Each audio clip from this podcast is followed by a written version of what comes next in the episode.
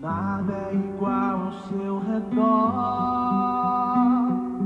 Tudo se faz no seu olhar. Todo o universo se formou no seu falar. Olá, queridos graça e paz, que o Senhor abençoe seu final de semana, que você possa, neste dia, adorar esse Deus Todo-Poderoso, Criador de tudo e de todas as coisas que nos deu o seu Filho e nos fez filhos seus. Por isso, vale a pena nós nos entregarmos a Ele, nos consagrarmos a Ele, para que Ele possa nos usar da forma que lhe agrada. Amém?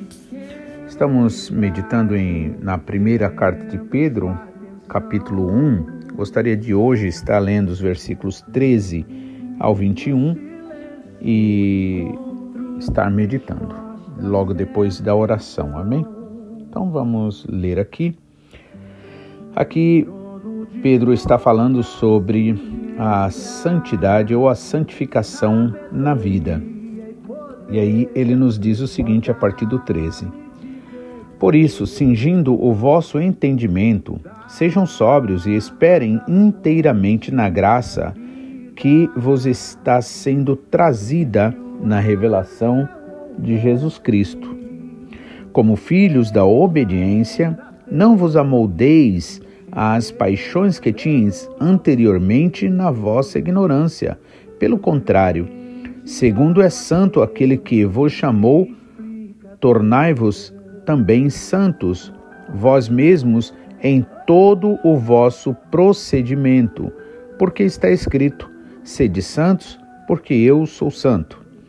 Ora, se invocais como Pai aquele que, sem a acepção de pessoas, julga segundo as obras de cada um, portai-vos com temor durante o tempo da vossa peregrinação, sabendo que não foi mediante coisas corruptíveis como prata e ouro que fostes resgatados do vosso fútil procedimento que vossos pais vos legaram, mas pelo precioso sangue, como de um cordeiro sem defeito e sem mácula, o sangue de Cristo, conhecido com efeito antes da fundação do mundo, porém manifestado no fim dos tempos, por amor de vós, que, por meio dele, tendes fé em Deus, o qual o ressuscitou dentre os mortos e lhe deu glórias, de sorte que a vossa fé e esperança estejam em Deus. Amém? Vamos estar orando então nesse momento.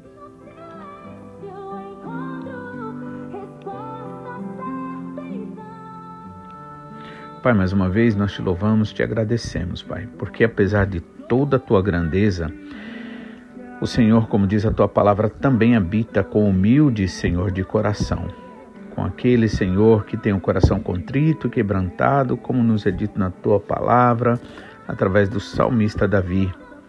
Sim, Pai, porque verdadeiramente, Pai, o teu amor é maior do que qualquer coisa que nós podemos imaginar. Por isso, Senhor, não tinha outra forma, outro meio de o Senhor demonstrar maior amor do que entregar o teu próprio filho por nós, como a tua palavra nos diz que o Senhor não poupou nem mesmo ao teu próprio filho, antes o entregou por todos nós, para que todo aquele que no teu Filho crê não pereça, mas tenha vida eterna. Obrigado, Pai, por este amor. Te damos graça por esta graça e queremos te pedir, Pai, venha lavar, purificar e santificar, Senhor, a nossa vida. Lava, Pai, o nosso corpo, purifica a nossa alma, santifica o nosso espírito, Senhor, e nos enche do teu Espírito Santo. Graças te damos por esse Espírito Santo, Pai, que trabalha, Senhor, para nos aperfeiçoar através, Senhor, da Sua obra em nós. Senhor, queremos te pedir perdão cada momento que não temos agradado o Senhor, seja por palavras, pensamentos, sentimentos ou atitudes. E assim, Senhor, confiando no teu perdão, Pai, que é certo, nós também, Pai, em nome de Jesus, declaramos a todo e qualquer que de alguma forma nos deve, para que o teu inimigo não tenha vantagens sobre nós nem sobre a tua igreja. Então, Pai, neste momento te pedimos, fala, Senhor, aos nossos corações, que teu Espírito Santo confirme a tua vontade, Pai, em nossos corações, trazendo a verdadeira revelação, Pai, que o Senhor tem para cada um dos teus filhos, Pai. E assim tudo seja feito para a honra e glória do teu santo e bendito nome, Pai. Por isso nós te louvamos agora e assim declaramos, porque cremos, pois está escrito na tua palavra. Em nome de Jesus, nós te pedimos, Pai. Amém. Amém, irmãos? Então, é, aí, né, Pedro está falando sobre uma vida de santificação, né? Ou seja, uma vida de consagração, de entrega. Amém? Sabendo que quem nos faz santo é o Senhor.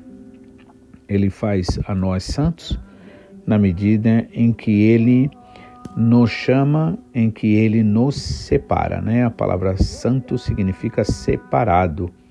E no caso, o Senhor nos santificou através da obra do Senhor Jesus Cristo. Mas, ah, por estarmos vivendo neste mundo, né, em tantas é, dificuldades que nós temos naturalmente, o mundo inteiro que conspira contra o Senhor e contra aqueles que seguem ao Senhor, então nós precisamos lembrar né, disso que nós somos é, cidadãos dos céus. Por isso que ele aqui fala sobre ser peregrino durante a nossa peregrinação, né?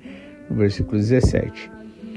Mas aí no, no versículo 13, ele nos diz o seguinte: Por isso, cingindo o vosso entendimento, sejam sóbrios e esperem inteiramente na graça que vos está sendo trazida na revelação de Jesus Cristo. Então, cingir né, essa palavra. Inclusive, Paulo fala em Efésios capítulo 6 que é, nós devemos usar o cinturão da verdade. Então, era os, os soldados romanos, né, que era a maior referência da época, inclusive Paulo também era romano, Paulo tinha dupla nacionalidade, e ele então os soldados, eles se cingiam, né? Ou seja, colocavam um cinturão, né, que dava firmeza para eles na hora da batalha. E somente pela verdade, né, que nós realmente seremos capazes de permanecer firmes em meio a tanta tentativa do inimigo de nos tirar né, da presença do Senhor. Então, Pedro está falando aqui cingir, né? Cingir significa isso, né? Colocar um cinturão, né? E esse cinturão é o cinturão da verdade. Então ele fala: por isso, cingindo o vosso entendimento, ou seja, estando com o nosso entendimento bem firmado na verdade, sejam sóbrios, né? Ou seja, sejam é, é, sejam equilibrados. Né? Ser sóbrio é equilibrado, né? Não se deixar levar pelas emoções, pelos sentimentos, pelos medos. Sejam sóbrios e esperem, ou seja, confiar, né? confiem, porque esperar só espera quem confia. Quem não confia não espera, se desespera, na verdade. E aí ele continua dizendo: E esperai inteiramente na graça que vos está sendo trazida na revelação de Jesus Cristo. Ou seja, a, a cada dia que nós vivemos o nosso relacionamento com o Senhor, a cada dia que vai se aproximando a volta do Senhor Jesus, o que acontece é que esta revelação está se dando gradualmente. É como é, nos é dito em Provérbios, né? Que o justo é como a aurora, ou seja, como o amanhecer que vai brilhando, brilhando até ser dia perfeito. Então existirá sempre algumas coisas que nós não vamos, ou um número, um tanto de coisas que a gente não vai entender, talvez hoje, mas o Senhor, Ele é que vai, através do Espírito Santo, nos orientando, tomando pela nossa mão e nos guiando em todo tempo, em todo momento. Por isso ele diz que nós devemos cingir o nosso entendimento. E aí, nesse caso, pegando o que Paulo diz em Efésios 6 e 10, cingir, ou seja, usar o cinturão da verdade que dá firmeza nesta guerra. E aí, o nosso entendimento eles tem que estar firmado na verdade. E assim seremos então sóbrios, equilibrados, esperando, ou seja, confiando inteiramente na graça. Lembrando também que Paulo disse: fortifica-te na graça que é em Cristo Jesus, porque na lei ninguém consegue se, é, se fortalecer. Afinal de contas, a força do pecado, como Paulo também disse, é o que? É a própria lei. Então, a lei que pede para você não fazer, o inimigo usa isso. Por isso que Paulo diz que é, o problema está em nós, na nossa carne. Ou seja, nós não temos condições de sermos aceitos diante de Deus a partir do cumprimento das leis. Por isso que a palavra também nos diz que Deus encerrou todos debaixo da maldição da lei. Olha, encerrou todos não, não encerrou simplesmente alguns, não, foram todos.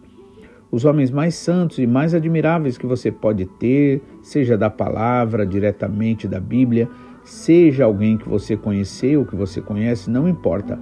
Deus encerrou todos debaixo da maldição da lei para com todos usar de quê? De graça e misericórdia. Amém? Então, é importante que nós tenhamos isto em mente. E aí devemos cingir o nosso entendimento com a verdade, a verdade que liberta, que Jesus disse: Conhecereis a verdade e ela vos libertará. Também ele nos diz que é, devemos esperar inteiramente na graça, ou seja, nós precisamos depender desta graça que vos está sendo trazida na revelação de Jesus Cristo. Então, ela vai se revelando, vai brilhando mais e mais, até que chegaremos é, a um conhecimento, pelo menos dentro da nossa necessidade aqui na Terra, chegaremos a um entendimento máximo. No entanto, é, na eternidade, com certeza haverá mais muita, muita, muita coisa para a gente aprender. Né? E uma das coisas que eu mais gosto na vida é isso, essa a capacidade de aprender. Né? É tão bom isso daí quando a gente é, entende, uh, quando a gente aprende. Eu costumo até dizer que duas coisas a gente não pode deixar de ter na vida: é a oportunidade, ou seja, o aprendizado e também o trabalho, né? Trabalho não quer dizer simplesmente que você é alguma coisa que você faz para gerar dinheiro, é, é, propriamente dito, nem também alguma coisa que exer, é, necessite da força humana do braço, né? Não. Mas significa qualquer coisa que você é, se empenha a fazer, seja um trabalho é, espiritual, seja um trabalho é, da mente até, não importa. Algo que você se disponibiliza a fazer, isso é trabalho.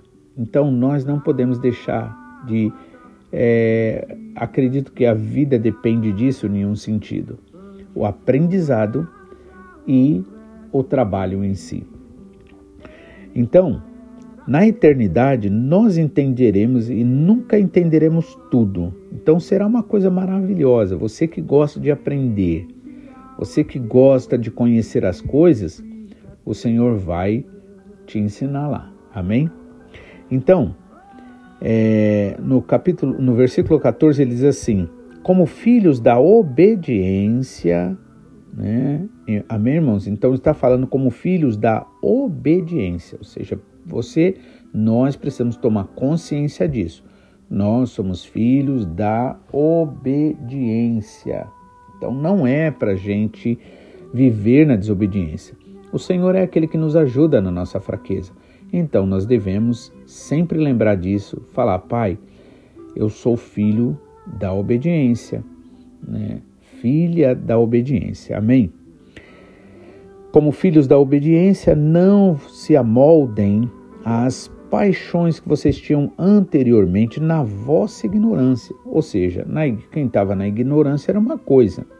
Agora, quem está já no conhecimento, na luz, não precisa realmente praticar as mesmas coisas. Então, nós precisamos, irmãos, vigiar, orar sempre, prestar atenção mesmo, porque como Jesus Cristo disse, no espírito você está pronto. No teu espírito você só deseja fazer o melhor.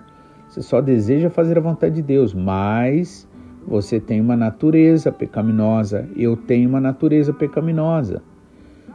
Né? E aí essa natureza luta contra o nosso espírito para que a gente não faça aquilo que é a vontade do Senhor. Então, é, não devemos nos a moldar as paixões.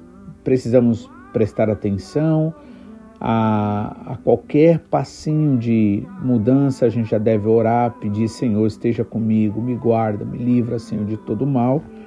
E assim o Senhor, com certeza, Ele vai te guardar, como a gente já leu aqui no início desta carta, né, que Paulo diz que é, o versículo 5 do capítulo desse capítulo 1, né, que sois guardados pelo poder de Deus mediante a fé. Então, Deus que capacita-nos a crer e Deus também que nos guarda, porque realmente se não fosse por ele, irmãos, a gente estaria perdido totalmente.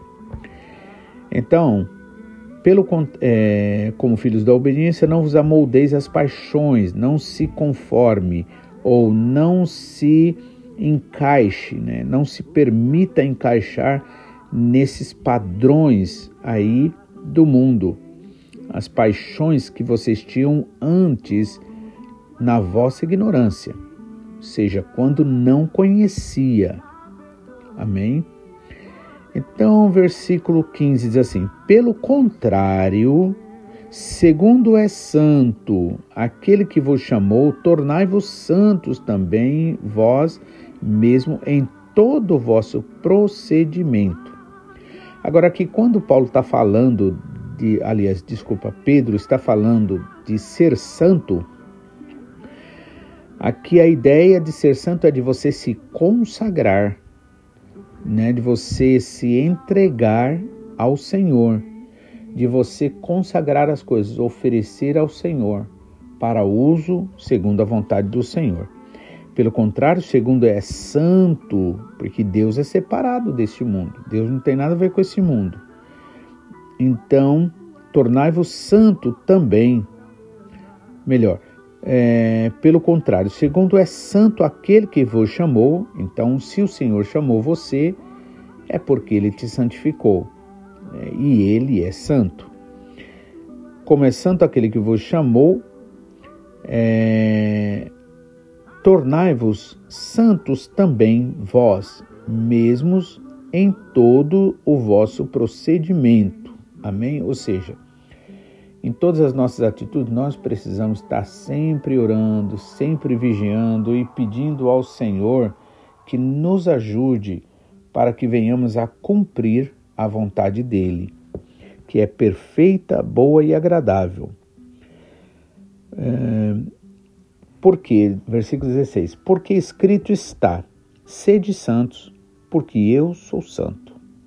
Então, o Senhor nos diz na Sua palavra que nós devemos viver uma vida de santificação, como santos de Deus.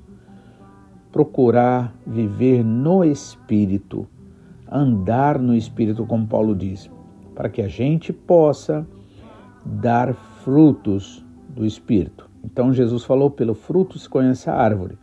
A árvore má, ela vai dar frutos mal. A árvore boa vai dar frutos bons.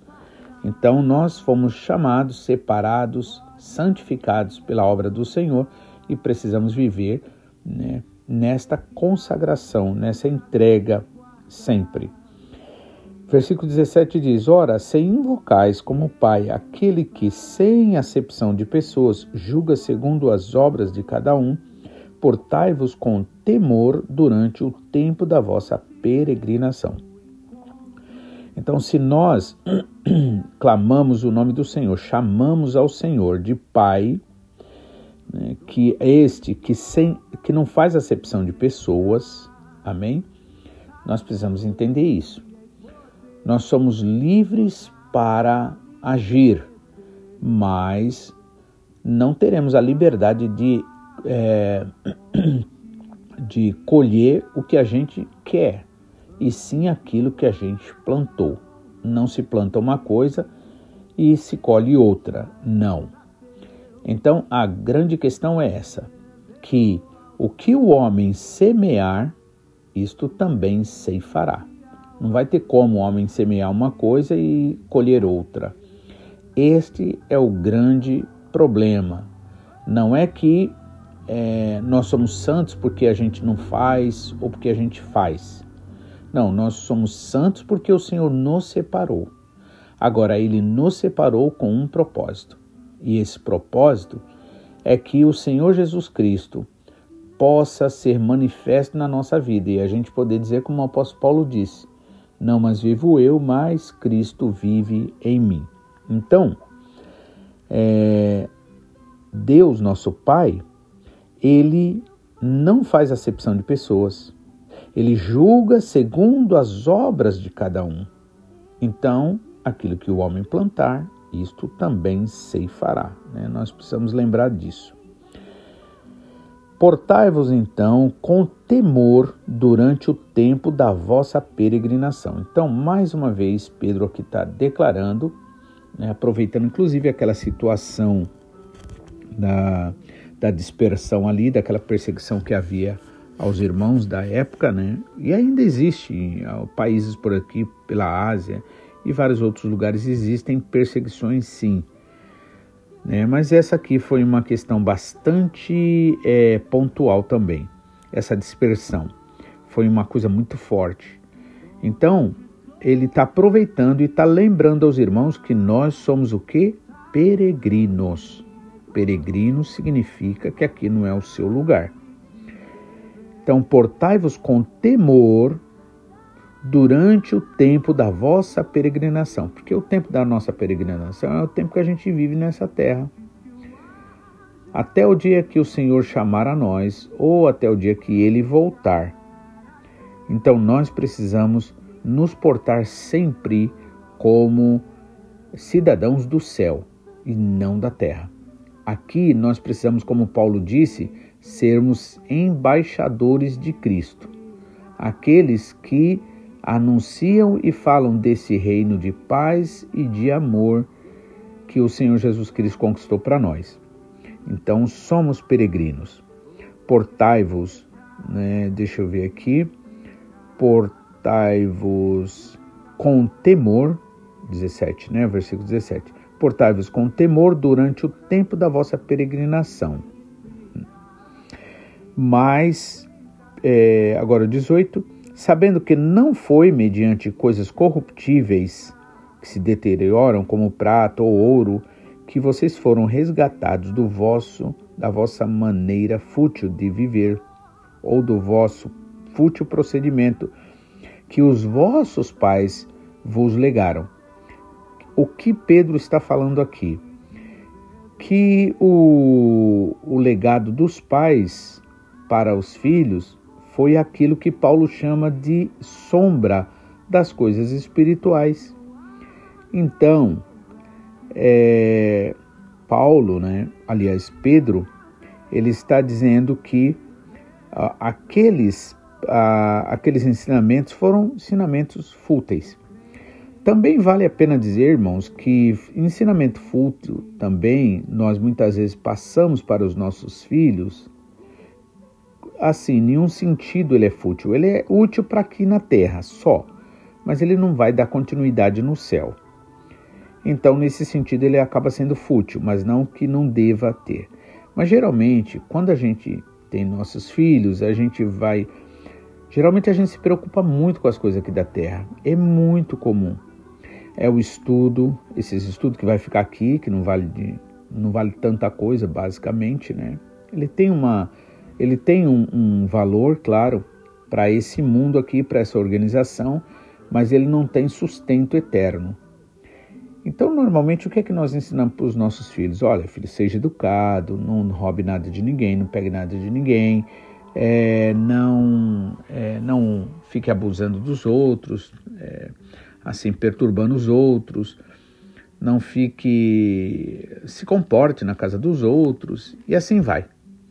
Então, o que a gente normalmente, a maioria de nós, infelizmente, mesmo crentes, é, que nós fazemos é isso: é a gente dar essa educação. Só que a verdadeira educação, irmãos, é a educação espiritual. Por quê?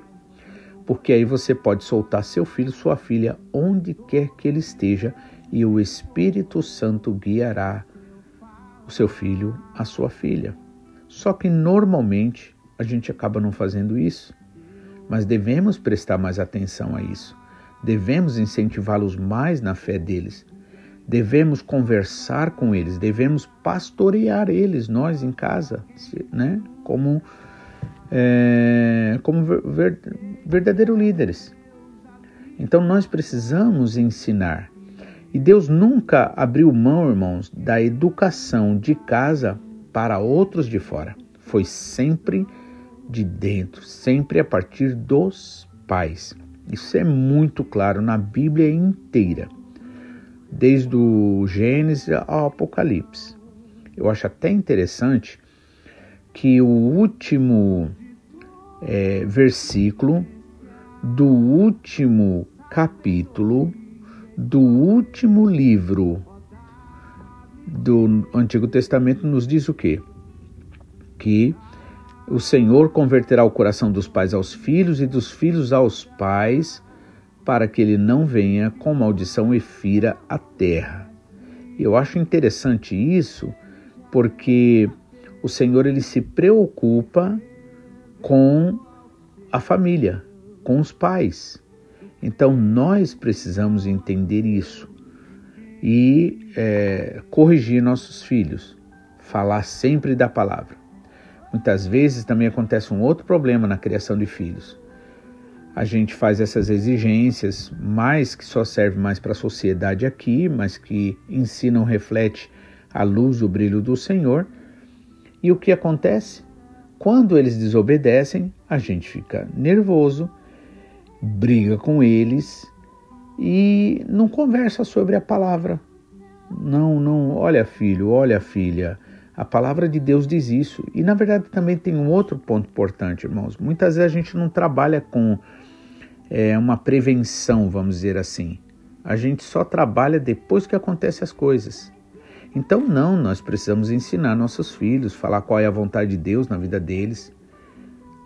Sabe? E mesmo pedindo que eles respeitem as pessoas, que não pegue nada de ninguém, tudo, isso tudo está incluído na palavra. Só que geralmente a gente não inclui a palavra. Eu acho muito legal que meu pai fazia isso. Ele sempre que ia corrigir, minha mãe fala, minhas irmãs também falam, né? Eles, elas testemunham disso. Ele chamava meus irmãos, minha, meus mais velhos, né? Eu não cheguei a ser corrigido porque eu era muito novinho. Quando ele morreu, eu tinha quatro anos. Então ele chegava, pegava a Bíblia, falava: Ó oh, filho, ó oh, filha, eu vou corrigir você porque a Bíblia diz isso, isso, isso, isso, isso, isso, tal. E aí, e ele vivia sempre contando histórias da Bíblia e, e ele verdadeiramente fazia um trabalho de discipulado. Né? Minha mãe, ela, ela fala isso sempre e eu acho muito legal isso. É, e isso é uma coisa muito importante para fazer é a gente discipular nossos filhos, pedir para os nossos filhos é, realmente dar mais atenção para o Senhor, buscar o Espírito Santo. Isso é uma coisa maravilhosa, irmãos, porque só assim você vai ter segurança que onde quer que teu filho esteja, porque você não vai ficar com teu filho, tua filha o tempo todo junto, você vai ter que soltar ele no mundo e somente o Espírito Santo vai ser capaz de orientá-los se eles entenderem isso. Amém? Então, sabendo que é, não, é, que não foi mediante coisas corruptíveis como prata ou ouro, e aí ele acaba também colocando essa questão da, da educação que os pais davam antes, né? Também como ah, faz eh, dá agora também. É, essa maneira, fútil procedimento que vossos pais vos legaram, inclui tudo, sabe? Tudo que é corruptível. Agora, no, no 19 ele diz: Mas pelo precioso sangue, como de cordeiro sem defeito e sem mácula, o sangue de Cristo. Conhecido, esse cordeiro, né, Jesus, conhecido com efeito antes da fundação do mundo, ou seja, já aceito por Deus. Quando fala conhecido, significa já aceito, né? É, do, antes da fundação do mundo, porém manifestado no fim dos tempos. Esse fim dos tempos aqui, que Pedro fala, refere-se qual é o fim? Não é o fim é, como o fim do mundo, mas o fim daquela era, o fim da era do Antigo Testamento. Isso por amor de vós, na continuidade. No 21 ele diz que por meio dele, por meio do Senhor, tendes fé, ou seja, nem a fé é por capacidade minha e por privilégio meu e por porque eu sou bom, porque eu sou melhor, não. Tudo isso veio dele. Por meio dele tendes fé em Deus, o qual o ressuscitou é, por meio então de Jesus Cristo nós temos fé em Deus, o qual o ressuscitou dentre os mortos, ele deu glória de sorte que a vossa fé e esperança estejam em Deus. Amém?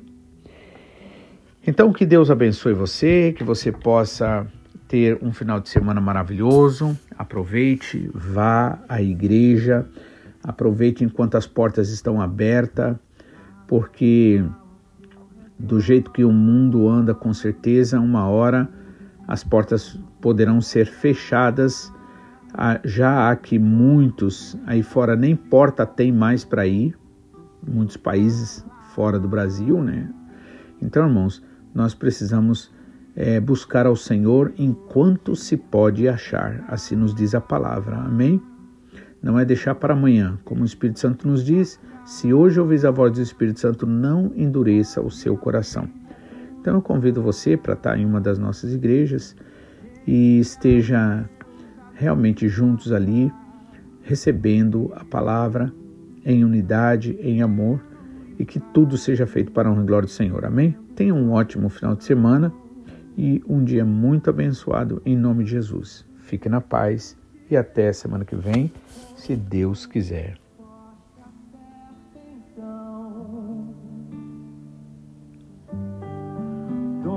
De toda ciência sabedoria e poder, ó, dá-me de beber da água da fonte da vida, antes que o ar já houvesse, ele já era Deus,